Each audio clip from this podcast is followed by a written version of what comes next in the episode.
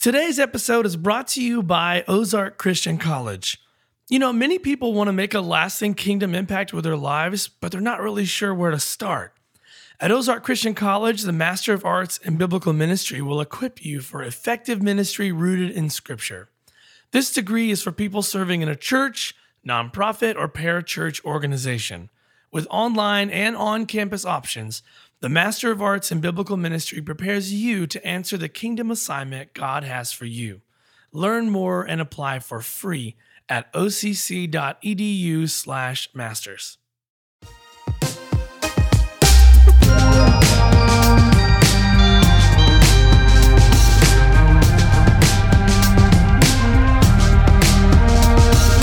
What's up, my disciple making friends? This is Dave Stovall, and you're listening to the Disciple Makers Podcast. Today's episode is all about transparency. This is Global Discipleship Initiative's second track session from last year's forum, and Greg and Ralph and Dan go into detail about leading people through transformation, but leading by example, setting the example with the level of transparency that you bring to your group will actually trickle down to everybody else's level of transparency as well. It's a beautiful thing. I'm actually a leader of a small group in my church as well. We call them transformation groups or T groups for short. And I've seen this to be true, and I found this episode to be really helpful because it encouraged me and inspired me and convicted me in some ways that I wasn't doing things completely right. So I found it to be super helpful, and I'm sure that you will as well. All right, let's jump in and let's hear from Global Discipleship Initiative, Greg Ogden, Ralph Rittenhouse, and Dan Dominguez. Here we go. Hopefully everybody is well rested this morning and eager and ready to get going. See the people in the peanut gallery back there enjoying their, their seats. Uh, so let's let's start with a word of prayer this morning. Our God, we come before you. We thank you so much for uh, this conference and for the leadership of it and the vision uh, behind it to draw uh, disciple making ministries together uh, each one of us contributing to the health of the whole body of Christ. And we thank you for that and uh, the part that each one play and part that we have an opportunity to play as well in this, uh, this ministry. Uh, thank you for all that are represented here, the different churches and ministries that are in this room now. And uh, we ask for your, certainly your hand and your blessing upon them. And may what we do in this hour and the next uh, be uh, to your glory and create a vision uh, for what can happen uh, in people's lives uh, through these small microgroup experiences of transformation. We pray in Jesus' name. Amen. Amen. Okay, we have been building a series of uh, discoveries, and so what we have set up in your your outline that you have in front of you here, you can see our four sessions, and the you know we've covered obviously the first two. And so on our first session, we started with a, a picture of a church that went through a process of transformation. And so we could see uh, at the Camarillo Community Church that Ralph uh, Rittenhouse uh, was the pastor of, and how over a five-year period they went from zero discipleship groups to about 150, and uh, and changed the entire identity and culture of the church uh, during that that period of time. Uh, and it wasn't by accident. It, it, it, was a sovereign work of God, but because people who were in leadership uh, decided to join with God in that sovereign work, so it just doesn't just happen uh, with that way. So under Ralph's leadership and all the staff and and core elders being engaged in the common ministry of making disciples, uh, particularly through the microgroup experience, and we kind of unpack that in our second session, uh, the unique experience of what a microgroup is uh, one person inviting two or three others into relationship, how that difference, differs from program. Uh, we like to herd people through systems and programs. Uh, this is about relationship. This is about God putting people on your heart, calling them to, to join you in a journey together, looking somebody in the eye, inviting them to be on that journey with you, and how different that is from sta- somebody standing up in front of a church and saying, uh, I'll sign up for this program. And uh, who signs up for that program? the same 10 to 15 percent that sign up for everything else, and you haven't really done a whole lot in that in that time. So uh, we delved on that today. We're going to go into kind of part two on the relational environment, and that is the transformational nature of the microgroup experience. and what makes for that transformational nature. And we're going to really, as you'll see, dwell on two qualities uh, in the time that we have. Uh, the first quality you'll see is transparent trust, the openness that can occur in the context of a microgroup experience, and how that creates the environment for transformation, and then the covenantal nature of, of these groups. So let me jump us into that, and uh, we'll. I, we in our video yesterday, if you were here, you you saw Bob Mar- Marvel talk about um, the secret sauce. Well, he talked about the secret sauce of microgroup being the multiplicational effect of that secret sauce. But I think there's another secret sauce, and that is creating an honest, open environment that accelerates authentic spiritual growth. And that's uh, our topic today. So, myself, uh, Ralph, and Dan will be sharing in leadership in this time. So, we call the uh, microgroups the hothouse of the Holy Spirit, creating the hothouse effect, accelerated transformation advancing that transformation in a more rapid fashion. And here's the key core elements there. Uh, and like I said, only two of these four will we be able to have a time to talk about today. But when we open our hearts in transparent trust uh, around the truth of God's word in a spirit of mutual or life change accountability, uh, engaged in our God given mission, we are in the Holy Spirit's hothouse of transformation. so, the next image on the screen I want to um, share with you is this one uh, group of prisoners from a Texas prison, uh, and actually a maximum security prison. You might recognize what it says up here Hot House of the Holy Spirit as center to this, this prison gathering. These are 48 prisoners in a unit within this Texas prison, the John B. Connally Jr. Uh, Texas prison. And they are in this hothouse experience of 48 prisoners because they have applied uh, to be in it because they want to be disciples of Jesus while they're in prison. So they're living together during this time. And uh, the Texas prison chaplain that I was working with read my book, Transforming Discipleship, saw this phrase, had one of the artists, because they're really good artists in prison, um, blow, blow, this thing up and create it. That's done in prison itself. So, hot house of the Holy Spirit, when we open our hearts and trans- trust to each other around the truth of God's word, in a spirit of life changing accountability, we are in the Holy Spirit's hothouse of transformation. So, um, so I'm going to just give you a quick prison story. Um, the uh, for the past oh six and a half years, uh, because of my experience in this prison back in 2012, God called me into prison ministry. So I was for every Wednesday morning. Uh, when I was in town, uh, I would go to a local prison, about 45 minute drive, in the state of California. I'm from Monterey, California. Greg Ogden's my name. I didn't even introduce myself. Uh, but uh, we got a lot to cover here. We got to get going. Uh, so, um, anyhow, so I would show up every Wednesday and meet, not these guys, but uh, other guys, and um, have the joy of being involved in, in prison ministry. I just was talking to a gentleman right before our, our class who came in here, Jared, uh, and he said, their house church was deeply influenced uh, with the use of discipleship essentials because one of the guys that came into their church had just come out of prison, had met Christ in prison, had been discipled by using discipleship essentials in prison, introduced the book to his church. A prisoner introduced the book and the process uh, to, to that church. So that warms my heart to, to, hear that story. So, uh, one of the things I have done over the years is donate books to prisons. And uh, so I got this letter uh, from the Jefferson City Correctional Center uh, because I'd given a couple dozen books uh, to them. So this gentleman writes to me about what has happened there. I wanted to write to encourage you. God has used your words with great impact here among the brothers in chains. A quick rundown of who we are and how this group got started. We are a level five maximum security prison. Many of us have life sentences. Some of us will never leave these fences. It's a great temptation to believe that in a society has deemed us as unfit to live among them, God has given up on us as well. The lies the enemy whispers in our ears come in the form of doubt, guilt, shame, and a lot of uselessness. Quote, God can never use someone like you. Quote, you are disqualified. Even more, quote, you can, God would never love someone like you. Well, thankfully, we believe the Bible is true and the gospel is for us. Grace is amazing precisely because it saves wretches like us. Out of the ashes of our sin and addictions, God has brought forth for the beauty of a community of broken men desperate for a Savior. Also, believing that the Great Commission is for us, we knew that we carried a responsibility to make disciples, Christ centered, reproducing disciples. So, several years ago, about 10 of us gathered together and came up with a strategy for reaching men around us for Christ.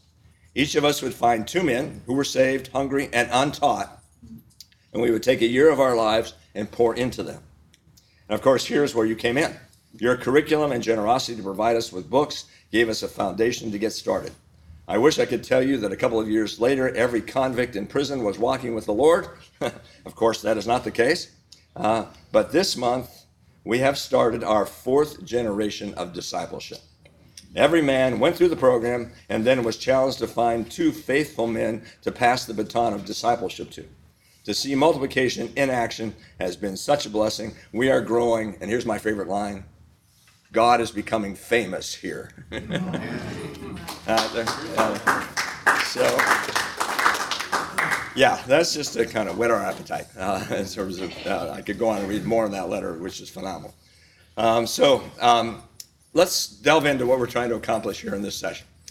God's word shapes our hearts in an honest, open, and mutually accountable environment. So the, we're really focusing on that honest and open and then mutually accountable, which will be the covenantal uh, aspect of it.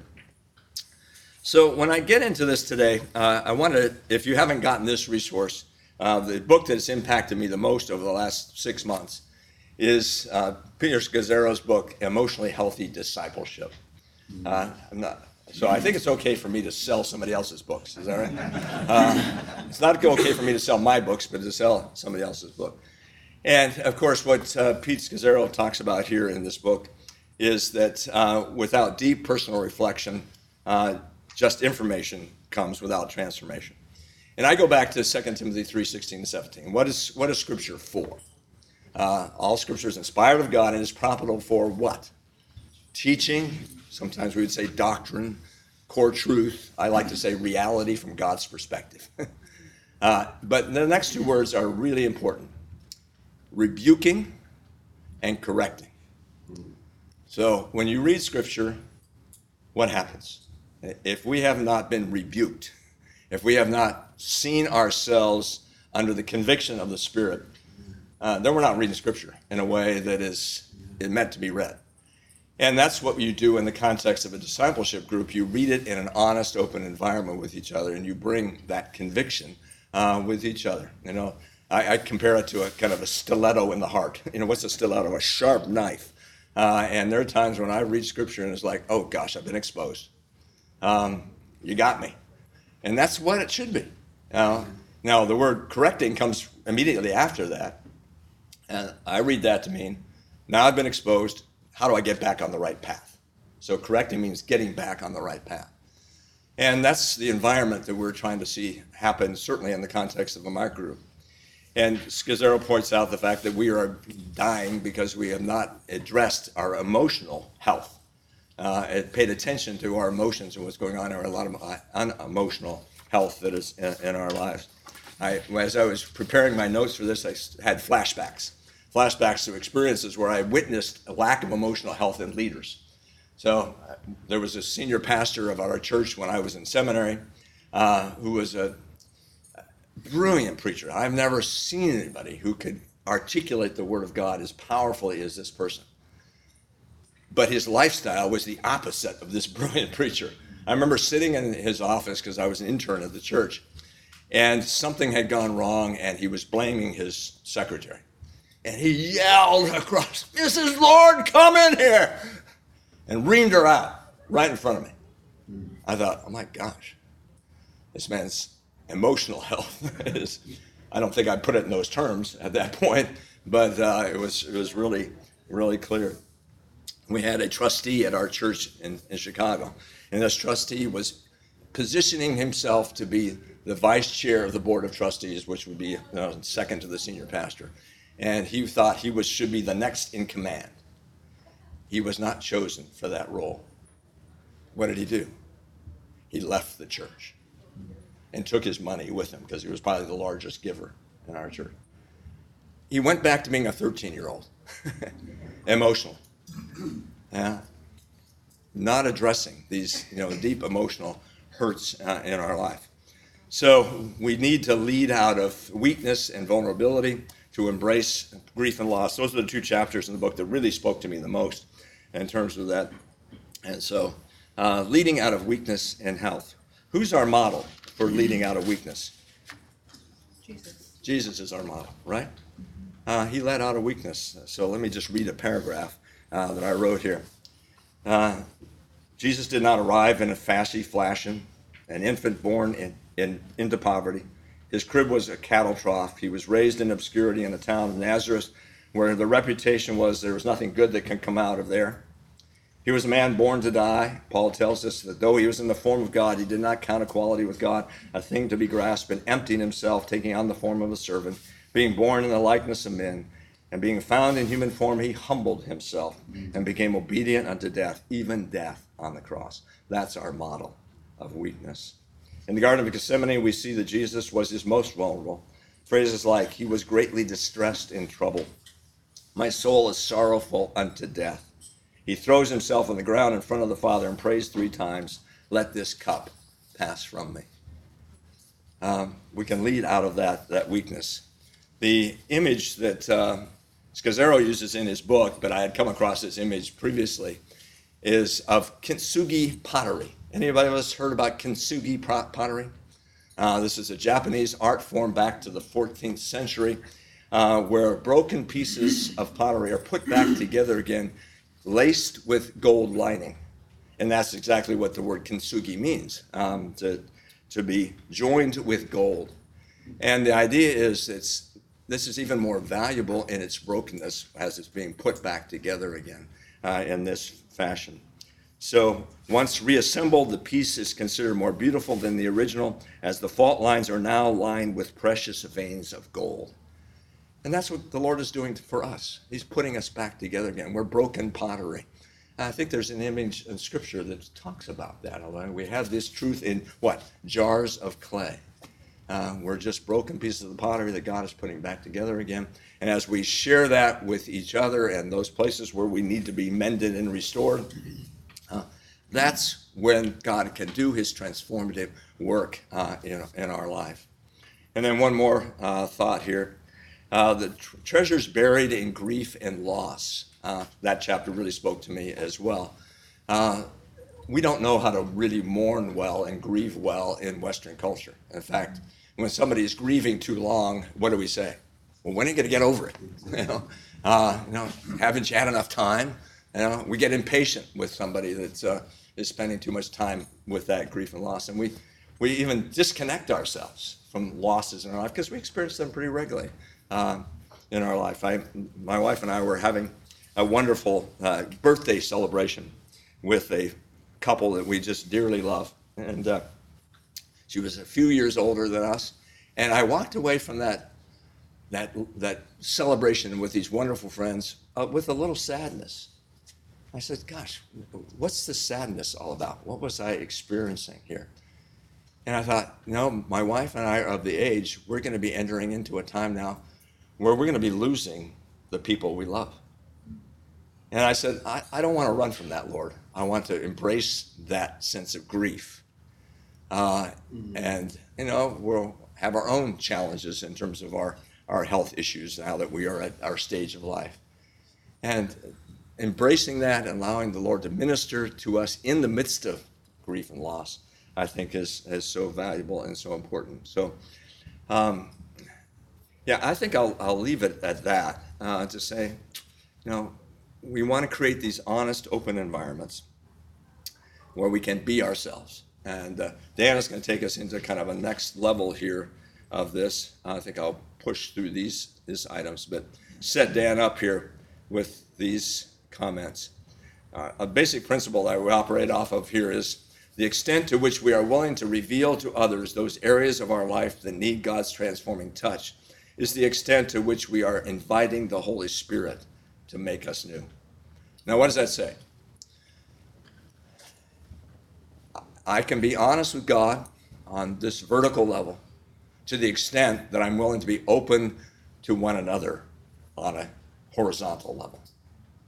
We need people in our lives with which we can share the deep struggles of our life, confess our sins, um, share what's going on emotionally in relationships.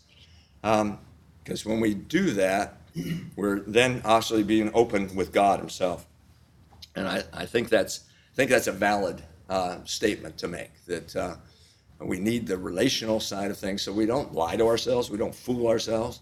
Uh, the heart is deceitful above all things. Who can understand it? Jeremiah says. If there was ever a truer statement, I don't know what is. Uh, our capacity for self justification is, I think, infinite. Uh, so we're always in the right, right? Um, so it's got that other be the other person that's wrong. Um, so that kind of idea. So Dan, come on up and uh, share with us some of your thoughts. Uh, Dan to him. oh, Dan, who are you, Dan? I'm, uh, I'm not sure. Dan is on our GDI team. Uh, came actually to uh, here to Nashville, I think in 2019, was that? 2018. 18, oh, sorry, This okay. very track. That's right. And um, we was taken by what we were offering, joined our very first cohort, Right. uh, which is our training system for uh, church leaders and pastors. And so we do a 16 to 17 session training, meeting once a month, turning church into a disciple making congregation. And so Dan was willing to be a pioneer and a guinea pig, Guinea pig, with right, that. right. And the fact that you're still here and, and engaged, I guess that's a good sign. It's a very good sign. Yeah, so first graduate from one of our, our cohorts, and uh, now he is our director of cohort training. Right. So again, that's also a good sign. so Dan, um, Thank you, Greg. yeah, thanks. Uh, So Greg's been doing this for 30 years.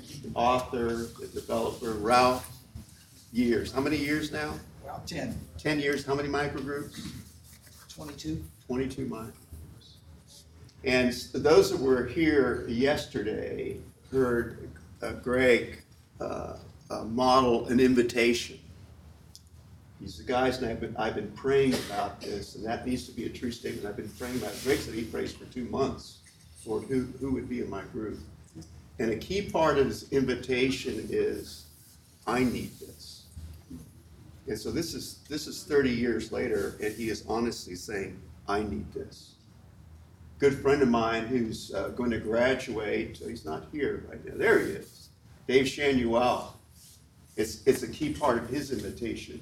I need this. And I know the man, he's been through, we've been together a couple years. He's sincere. I need this. And, and why do you need it? Because you want to, to finish well. You want to stay close to the Lord. And so what Greg's talking about, the, the idea we you want to finish well. How do you finish well? Uh, one of my new, a guy I'm reading, J. Robert Clinton, uh, studied 5,000 leaders, and sad to say, one in three biblical leaders, contemporary leaders, one in three finish well. And what happens, this is a little off script, but I think it's critical. What happens, we were just talking about it with Adam, you, you, you get to know what to do and how to do it. Early on, you're dependent, completely dependent on the Lord. Lord, I don't know what to do. I don't know what to say. After a while, you know what to do. You know what to say. And so that, that closeness is not nearly as critical. You get really busy and you're doing it on your own. And, you know, there the isolation starts. And so what Greg's learned, what Dave's learned, what I've learned is I, I absolutely need this. I'm at a stage now, Lord, I want to finish well. I don't want to be, you know, those two thirds that don't finish well. So what do you need to do? You need to stay close to the Lord. Well, how do I stay close to the Lord? I need to be in a transparent relationship with other people. And when I'm inviting, I'm saying, I mean this. I have prayed about this. Lord keeps bringing it to mind. I need this. We need this. You're going to see that this is going to be a good thing for you. So, to me, this is one of the key distinctives of the approach. You say, well, you know, we have relationships and life groups, home groups, uh, growth groups, and you do. But to what level and to what purpose? So here we limit it to three or four. And you, you, most of you have done groups, you know already, okay, I see the dynamic there. And right from the start, Greg will say, we're going to front load relationship. Okay, in, in the newer edition of Trans, uh, Discipleship Essentials, uh, page 26, 27, it even gives you some sample questions. So we start out, tell us about your life. You know, start with a funny story, you know, break the ice, but get them going right from the beginning. Tell us about yourselves. So early on there, um, we have the questions. Some people need the questions. Some people find it very helpful. I don't know what to talk about. Well, just follow the list. This is what we're going to ask you. This is what we're going to talk about next week. The sessions after that, each person is going to get about 20 minutes to talk about their faith journey. There's the questions. This is what I'm going to ask you so you can prepare. And so we start to share with one another. And this is a critical time. The leader is, is setting the pace here and people are testing the waters. I, am going to share some things. How are people going to respond to what I'm saying? Is there acceptance? Is there surprise? Is there, uh, you know, it? We're, we're, we're moving towards a safe and caring environment, and we start right away. We start with the first meeting. We start with that invitation. Said, I've been praying. The Lord said, You're the one. Please pray about this. I think it's time for us to walk together. So affirmation with encouragement. You know, early on, people, if they, if they, guys especially, they, they so desire this, but they're so afraid of it. You know, it's, it's this tension. And so they'll, just the, the groups I've been with, they'll test the waters. You know, they'll sometimes throw something out there. How are they going to respond? You know, people want to be accepted. You know, so you, you, you see some things, they'll tell you some stuff. You say, that's, that's great. That's great that you're doing that. It's great that you're sticking with that issue. I know it's tough. And so just give them that little bit of encouragement. Accept them. Yeah, man, I, I, I, I hear you. So we, right from the beginning, appreciate, encourage. Um, all members, this is one of my favorite verses related to this, 1 Corinthians 12, 25. All members care for each other. If one suffers, now this is walk, this is the second stage of developing trust, is walking through difficult times together. And this is true. I used to teach uh, adult spiritual development, and it came out of the saddleback material, and I would get to the one another's, and man, I would zoom through that so quick. I thought, yeah, this is good, but just me and Jesus. You know, that's and I honestly believe that. I didn't I didn't get it. I didn't get it. All members care for each other, care for each other. If one suffers, all the parts suffer. And so the leader now, uh, Greg talked about the importance, or Ralph, both modeling. Uh, we heard it from the stage, modeling. And so that leader, you know, you're, you're attentive. It's it's it's reflective listening. It's intentional listening what, what's going on here? What, what, you know, I, I feel you. You know, I understand what you're going through. We're, we're gonna, the group, we're gonna walk through this with you. Galatians, another great one. Bear one another's burdens and so fulfill the law of Christ. So again, we're, we're moving towards this genuine caring environment, safe, caring environment key part here, some of you have been through this training. It's, it, there's a lot of, of uh, good basic training online. The idea of, of, of reflective listening, uh, asking questions to gain understanding. You know, it doesn't mean that we're going to agree with someone's position like, oof, you know, that, that is a problem. And, and, you know, we'll need to pray about it. What do you, what do you think you ought to do about it? But, but it's seeking to understand you know, you mentioned it, talking about your faith story about this critical time. Tell us some more about that. You know, your family life. You know, you, you talked about the, the you know the, the most exciting thing growing up, and then you know there was a little bit of sadness. I thought, what? Tell us a little bit about that. So you're, you're listening, especially as you're, you're modeling it for the others, they're, they're, and they're going to watch it. Most of you, most of them, my experience, not nearly as extensive as here, but most of them are going to do what you do. So when you start to turn it over, they're going to model how you you ran the group, so to speak. And so if this is what you're doing, they're going to do the same thing. And you can help them out early on by, by asking, oh yeah, that's that's the way to ask that question. That's the way to follow on. Dave likes to say, you know, if you, you've asked, uh, you know, what you think's the last question, ask one more. Ask one more. What's the idea? You, you want to get to know the members of the group. You want to get them to know each other. Genuine interest, again, I, I can, and, and they're increasingly testing the water, right? And, and Holy Spirit led, you're starting to share. Can can I throw an il- illustration in there, You Dan, absolutely real quickly? Uh, Sometimes these illustrations are very fresh out of a recent experience, but just completed a group about six months ago, and one of the men in the group, mm, late 50s, had his own CFO bu- business uh, and finance, and he would make hints early on. This is what I'm uh, Very good, about uh, some struggles in his marriage relationship, but they were very oblique in terms of what he was what he was saying.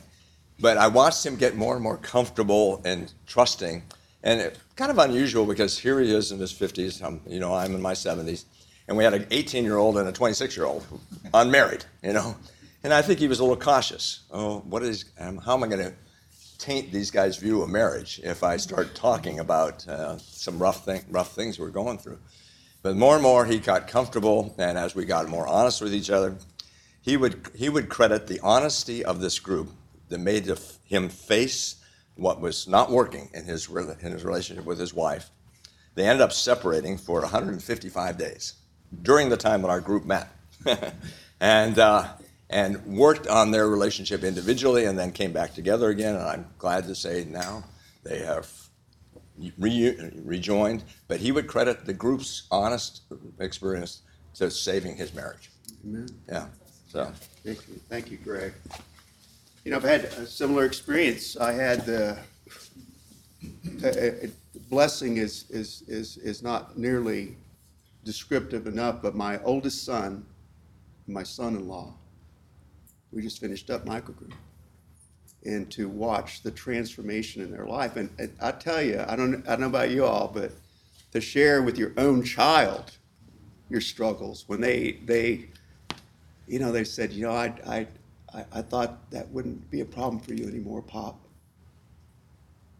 You know, but I'll tell you what, that group opened up and there was some healing. It, it was amazing, but you know, you've got to take a risk. And I'll tell you, this is what I'm learning. You know, I'm, I'm the ultimate benefactor of that. And we'll get to that just, just here in a moment. This is, this is yours, isn't it, Ralph? You know, and there's, so much truth. We are sick as our deepest secrets. So Greg's illustration there, this guy is, you know, giving hints that there, things aren't so good. Like, okay, here it comes, you know, and, you know, you make the statement and it's out in the open. And a certain uh, adversary of ours, he's lost a lot of power right there because to that point, he's doing a lot of whispering. But now I've spoken it out loud. "Oof, okay, well, these guys know. Hmm, they still like him. They're still going to meet next week. You know, we're, we're on the way to freedom. Confess your sins one to another that you may be healed. I, I'm, I couldn't believe in that verse any more than I do right now. That's what can happen in a microgroup, but, but you set it up from the beginning. You're, that's where you're headed. And, and you model it as the Lord leads, as the Lord leads.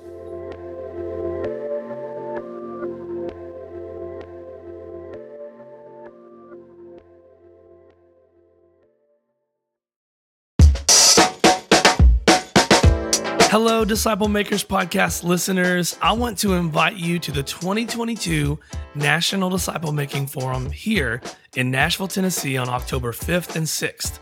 Jesus had a strategy, a plan, and a roadmap for making disciples. In other words, he was highly intentional. He guided, coached, and developed his disciples into full on disciple makers, and by living out the Great Commission, they changed the entire world. We're constantly gaining new insight about intentional discipleship as we look closely at Jesus. And if we're thoughtful and prayerful, we can apply many of those same practices today. So head on over to discipleship.org to buy your tickets for the 2022 National Disciple Making Forum. I look forward to seeing you there. powerful quote for me, one from the end here. Bringing the shame of our guilt into the light before trusted members of the body of Christ can have a liberating effect. Jesus bought our freedom. Once something is admitted before others, it begins to lose its power to control. I know some of you know that to be true. Some of you say, I, I, I, if only it could be true. It, it's true. It can happen in a microgroup. This is one of Greg's favorite quotes, and mine too. In confession, the breakthrough to community takes place. Sin demands to have a man by himself, it withdraws him from the community. The more isolated a person is, the more destructive will be the power of sin over him. And the more deeply he becomes involved in it, the more disastrous is his isolation. In confession, the light of the gospel breaks into the darkness and seclusion of the heart. Since the confession of sin is made in the presence of a Christian brother, the last stronghold of self justification is abandoned. On the way to the abundant life, amen, the freedom that Jesus paid for. Amen. Okay. Thanks, Greg. Thank you, Dan.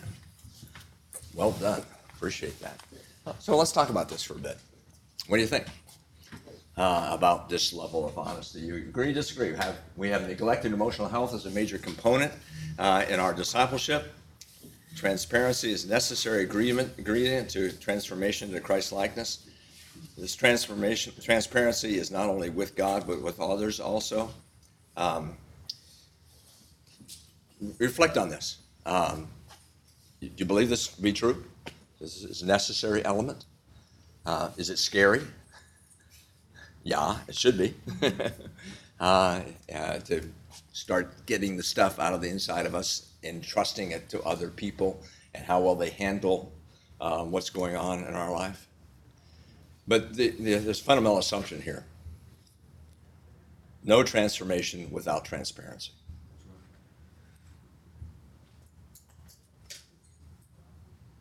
I'm not hearing pushback. okay? Where does that happen? In the midst of your ministries. Where can that occur? Is there a place for it? Do you have the environment where you help foster that? I, I think a lot of the times ministers, we seek someone outside of our Yeah. context Yeah. to trust. Yeah, and that's that's appropriate. I mean, there's certain levels. I mean, in my discipleship groups as a pastor, uh, I'll admit I was selective in terms of the things that I share. um, and uh, because sometimes it would impl- implicate other people in the life of the church, and uh, so if you're having odds odds with another staff member or something else that's going on, yeah, you don't want to necessarily taint somebody with your experience of, of that. And so having, but having that is important. You know, somebody outside the outside the context. Yeah. Yeah, so we just had a men's retreat, Yeah. and, uh, and we do discipleship groups, but, uh, the speaker said something that, that's more than, it was, uh, you know, men especially can, not- not to say that women don't, but men, uh, can bond through accomplishment, but that bond doesn't last. Hmm. So when men bond through weakness, Ah, that bond stays. wow. Yeah. Thank you. And he sent us off, and we, we got in groups of three, and, uh, said, go talk about, you know, what happens in the, when you're in the, in the desert. And boom, you know, I got, I got, I got three guys that I'm praying for now, Okay. and, yeah, when we're in the wilderness. Okay. Three guys that you want to spend some time with. Is that what you mean? Well, I already got a group, but. You got a group. but Okay. I know these guys now. Yeah. Okay. So, w- much better than I did before, Yeah. because they, sh- we all shared our wilderness experience, and Okay. we bonded through. Got it. Through through weakness. Yeah. which is cool. Great. Thank you. That's a very good insight. Very helpful. It wasn't mine. Yeah, well, well, I understand. Well, thanks for repeating it. so, but yeah, um, first thing I thought of was bonding through accomplishment. No, it's usually competition through accomplishment, not bonding through accomplishment, right? And so, okay, go. There, comment, Well, Strat. I was I was gonna, it's, it's great that you bring this out to as leaders, um, the idea of being intentional with, uh, transparency. Uh, as well as led a couple of groups. Um, there are times in your group when you see that as part of that building that trust in that group and creating a safe space. You do as a leader, I will say something that will be a very hard truth, like maybe confessing pornography. That opened up the world for the other guys who might be hesitant to Right. bring it out because, like you said, sin wants us to keep quiet, right? Even Right. For ourselves. So by doing that, that will just open up and, and, and create a safe space Right. A, a place where outside of that, most men and, and women probably don't have a, a safe space to be that, to be raw, to be vulnerable. And man, it's just, it's very powerful. Yeah.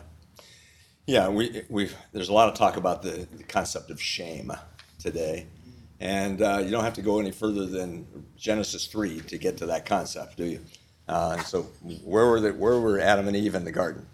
Hiding from God in shame, right? And shame is hiding. And if we bring this out, uh, then, oh my gosh, you know, what are people going to think of me if I'm wrestling with what we imagine is the worst possible thing uh, that has gone through our minds or what our, our addictions may be in terms of uh, emotions or uh, other types of addictions?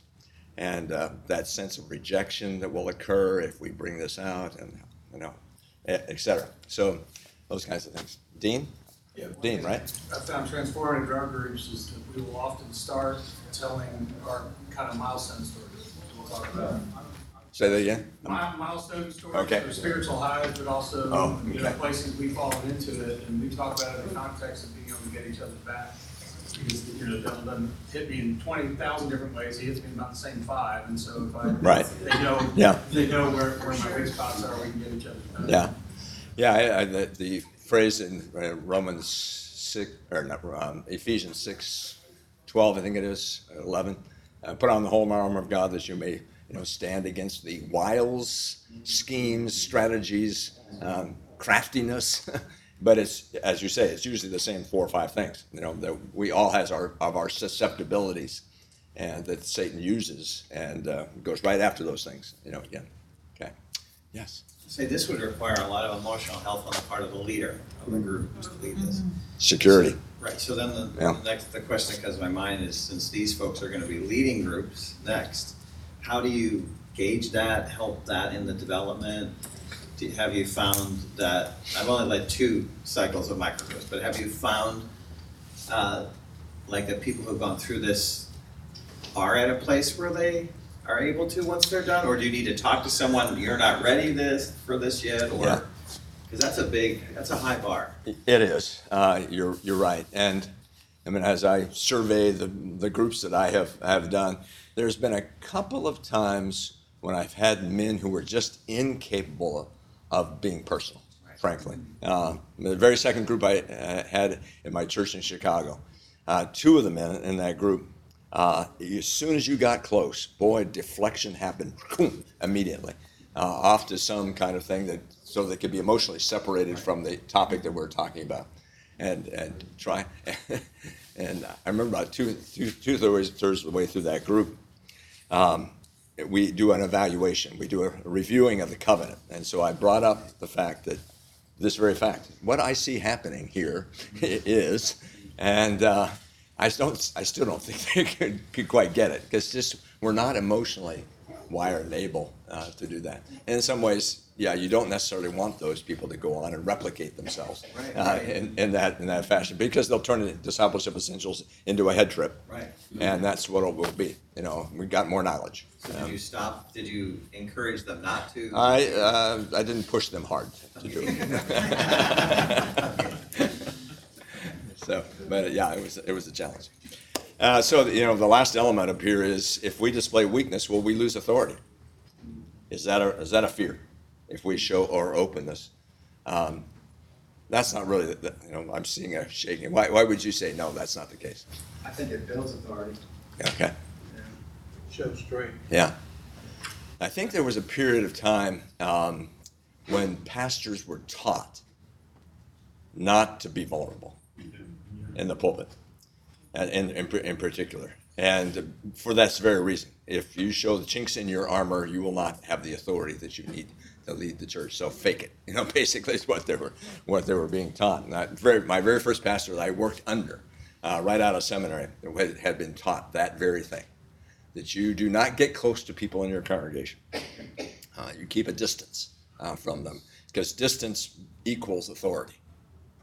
You know, and uh, I had been taught the opposite. You know, coming out of out of that. So, needless to say, we had a little conflict around around that that issue. So, okay, um, Ralph is going to take us through the next part here uh, around the issue of covenant, and uh, we'll take a look- start from here, and I'll advance the slides, Ralph, as, as we go, or Okay. whatever is helpful. Okay.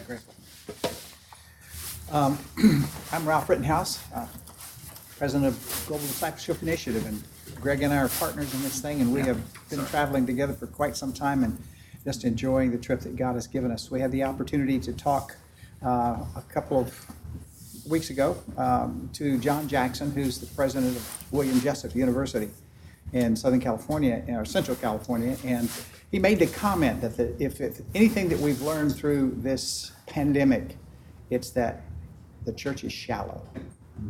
And he talks to lots of pastors. He has a lot of pastor clout in, in the Sacramento area. And he said that all of them are saying the same thing. We just have not built disciples.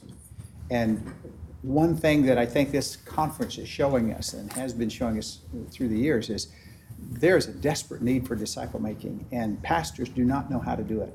I was a pastor for 25 years and did not know how to make a disciple. Uh, just didn't know how to do it.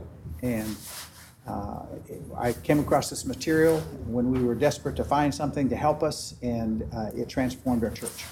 And if you haven't, you weren't here for the yesterday's session where we did the Camarillo story and we told all of that. It's available if you take one of those yellow cards that's on the sheet there and say, "Hey, send me the Camarillo story." I can email you the story. Uh, we've written it out so that you can have it. Uh, but uh, use those yellow cards and turn them in and let us know what you need, and we'll get back with you uh, on those things. But I want to share with you uh, an important part of the covenant here. Um, because I believe that accountability ac- accelerates growth. And so we start uh, a, a, a group like this with a covenant that we all sign and agree to.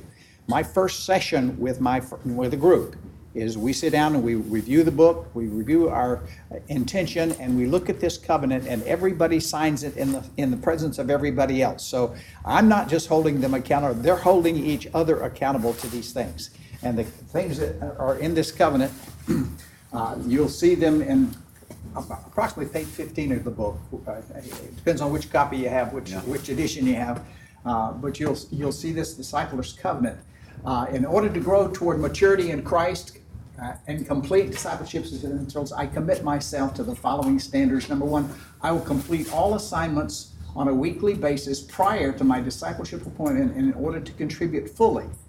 Um, I, I- I wrote a little article recently I called uh, Dictation, no, uh, Discovery, Not Dictation. Uh, For 25 years in the pulpit, I did dictation. I even gave them notes. You know, I said, take, you know, we give you a note-taking outline, take notes, you'll learn more that way. And, and we encouraged our people to take notes during the dictation session.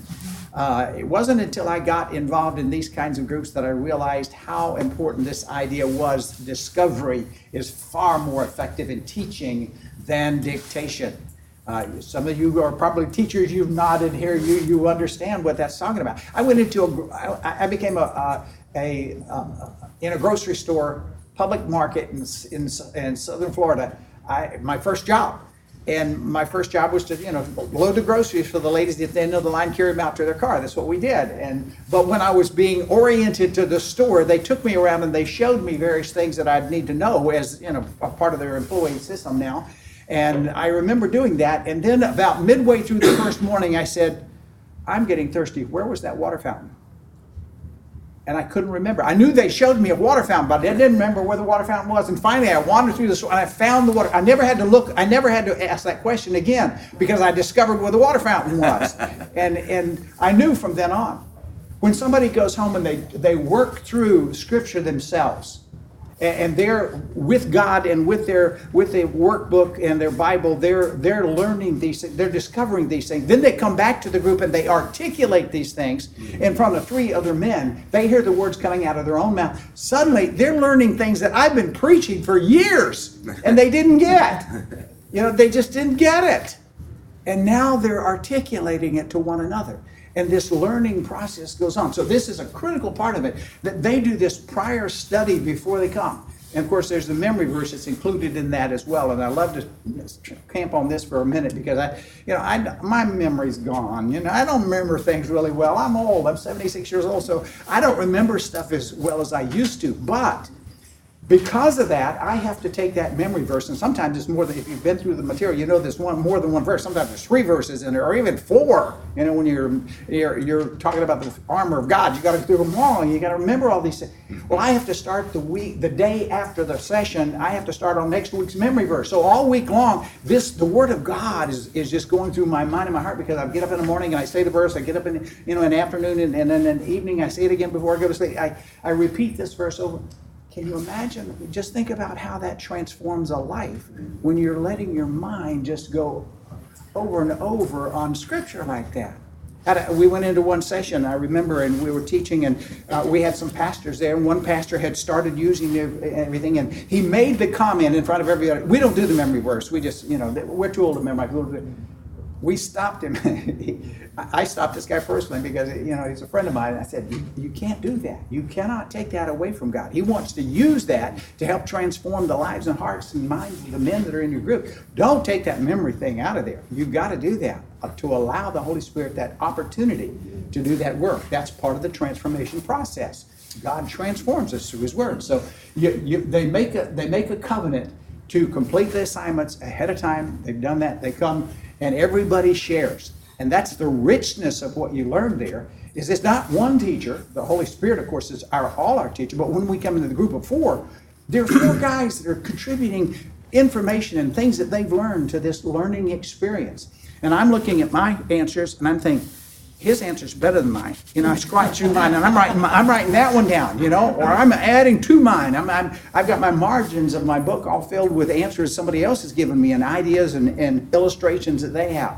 And you just accumulate that. And, you know, I've done 20, 21, 22 groups now. I got lots of stuff here. I got some really rich stuff that I've collected through the years through the guys that have been in my group and how God has taught them and what they and how they explain that particular thing. So you, you come with that. You meet uh, each week uh, on a weekly basis for an hour and a half, and sometimes that's challenging for people to be able to consistently do that. Most of the time, if you set them up right, you help them understand in advance, they'll they'll make that commit. They'll find that time. But there will be times in your experience with them that that's going to be difficult. And sometimes it's, it's sometimes it's a, it's a, a good reason, a logical reason. They can't be there. They're on vacation or they're on a business trip or whatever. And you have to make the decision as the leader whether you're going to go on without them and catch them up later on, or if they're a mature believer, maybe you won't have, you can trust them to do their homework and get and, and stay up with everybody. You have to make that decision as a leader, but that's uh, that's an important commitment they made, and you don't want to obviously let someone begin to slip in that commitment.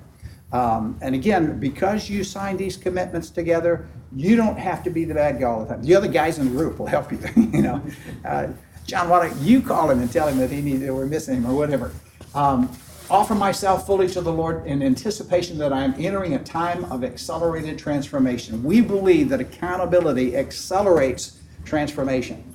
You, you're in that group, you're saying things, you're learning things together. Uh, you're at the end of each assignment, you're, at, you're saying those things about how has this impacted my life, how is this going to affect me. Uh, you're able to hold each other accountable to what God's doing. And when things come up, and they do, they will always come up. Issues will come up. Child rearing issues, marital issues, issues at work, they'll come up. They come up in the prayer time, they come in the, up in the discussion, and you can challenge each other on those things. And the numbers of marriages that we have seen saved through just being together as a group of guys like this. You don't let each other slip on these things, and when these things come out, you hold each other accountable, you encourage with Scripture, and God does work in that. And, and, and God saves marriages through them. Um, you contribute to that vulnerability. We've talked about that, and that's been so important that, that, that being able to foster trust, and that's been handled well. I won't spend any more time on that, but that's so, so critical. Um, we're sick as our secrets. So Number five, give serious consideration to continuing the discipling chain by committing myself to invest in at least two other people for the year following, in the year following the initial completion of discipleship essentials. Now, when we ask people to sign this, they don't know exactly what they're committing to. And so we, we kind of, you know, uh, ease up there a little bit. We give, give serious consideration, but by the time we get to the end, it's not just serious consideration. We're asking them to make that commitment. We're asking them to follow through that. Uh, at least, you know, three or four weeks before we get to the end, or sessions before we get to the end, I'm saying, who are you thinking of? Who is God putting on your heart? Are you praying yet about those people that you want to, to continue this with? And then I help them through how to ask the person, and we go through, and I, I follow as closely as I can with that because that's a critical time. Uh, that passing of the baton is a critical moment, and you want to be able to help them do that. Uh, We, we went through a time where we uh, were not seeing the kind of multiplication that we had initially seen with our groups. When we first started, I got, I got two elders and, and and elder on the rise, when, you know, in my first group. These were guys that continued. They jumped right away and, and multiplied. But that's not always the case. Sometimes you have someone who's not as ready to. In fact, I had a group recently that the guy in the very beginning says, "I'm not going to be able to do that. I just don't do that." You know, and he he he has some of these issues that we talked about. Uh, just a few moments ago, he doesn't share himself very well. He's not very open, and uh, that doesn't uh, that doesn't he doesn't make good strong friendships. He just doesn't know how to do that, and so he Sometimes you don't push them because they are not ready. Sometimes you have to recognize and help them walk through that. Uh, some, and you walk alongside them, or is necessary. But continuing the multiplying chain is critical to what I think Jesus commanded us to do. And we, we camp in the study, we camp on the uh, Timothy passage, uh, 2 Timothy 2 2. You know, things you've heard from me in the presence of many witnesses and trust our faithful people who will be able to pass them on to others. We want them to be able to do that. I think that was Jesus' plan from the very beginning. I think that's what he intended for his disciples, and so that's what we, we do. You want them to know, and it starts in this first uh, session when you're reviewing the covenant, you want them to know that the purpose here is not to become a better Christ-like person, although that's important. That Christ-likeness has to go into that disciple making, uh, has to include that disciple making component. When you say, uh, teach them to obey all that I have commanded you, when Jesus says that, he also means that very command that he's giving them right then. The last command, which is to go and make disciples. You don't leave that command out. If you're teaching them to obey all the commands, you've got to include the last command, which is to make disciples. Uh, and so our job is not done until they're making disciples. I don't consider my job finished when I when we complete the assignments, when we get through the book. Uh, but not until they're making disciples themselves. I want to walk with them and keep them going. So um, this covenant's really critical. You start out at the very beginning with it. You, you explain it to them. Everybody signs that in blood. Question? Yeah, during, during it, I think we're look, we were asked to look at the covenant a couple of times, and one of the questions was, you know, what is it that you think should be added to or whatever. One thing I was interested in is about doing ministry together. I think it was even mentioned about never do ministry alone.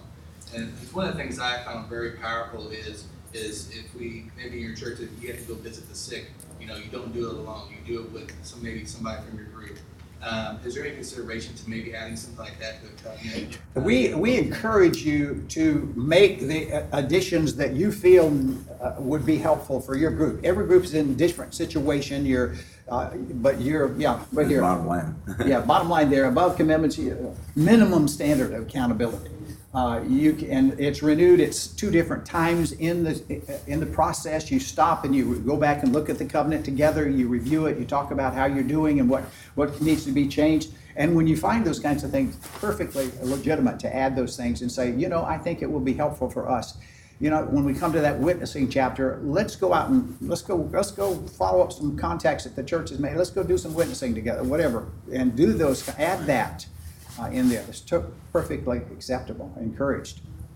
Great, great observation.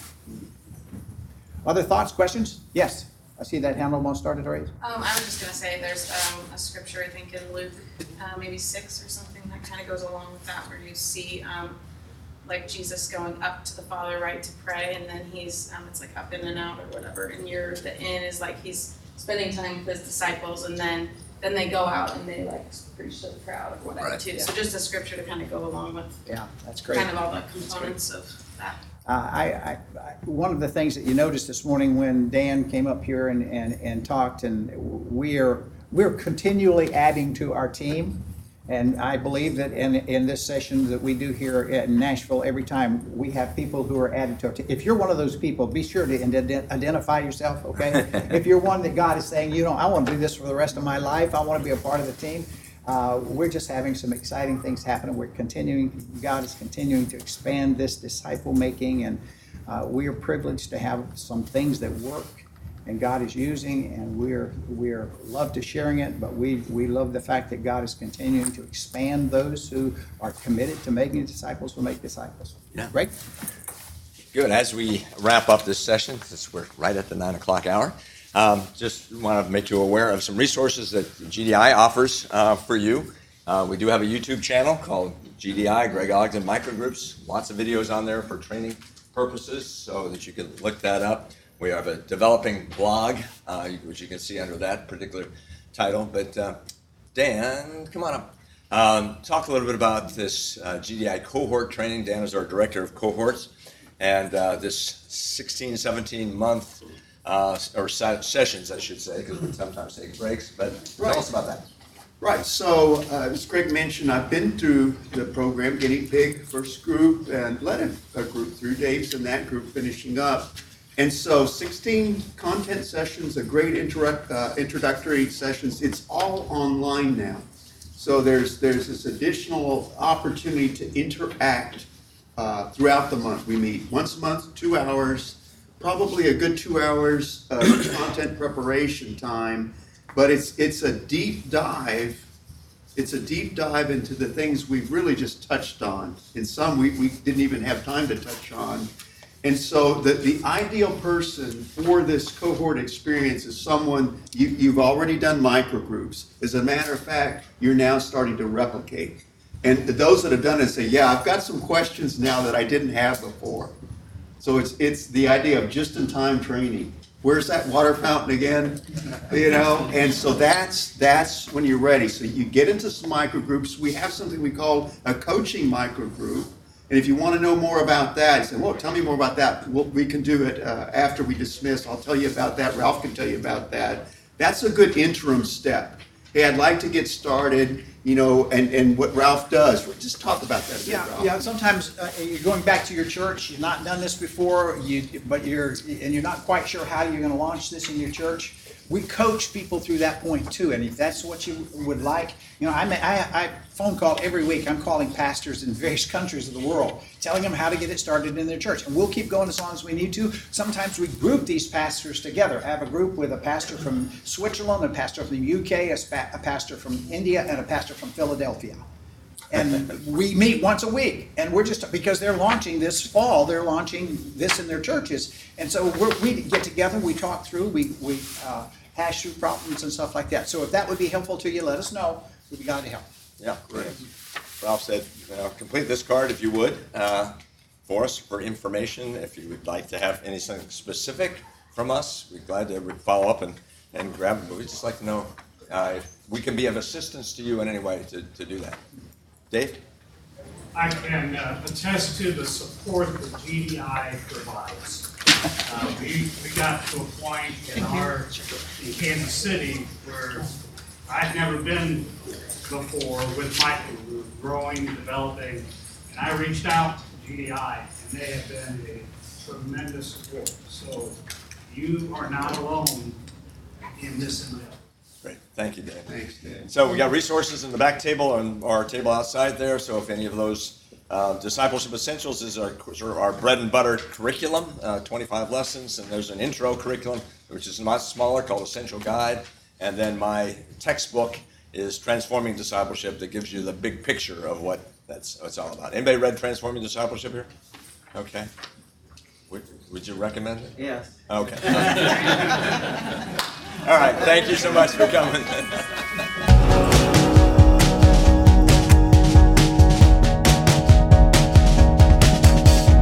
Thank y'all so much for listening. There was some incredible stuff in that episode. I hope that it helped you along your way as you're discipling people in small groups and in large groups that it will encourage you and inspire you to go to new levels of transparency with the people that you're discipling. And I also want to encourage you to go on over to discipleship.org and look at purchasing tickets for this year's forum because it is coming up just around the corner. All right, everybody, thanks so much for listening, and I'll catch you on the next episode.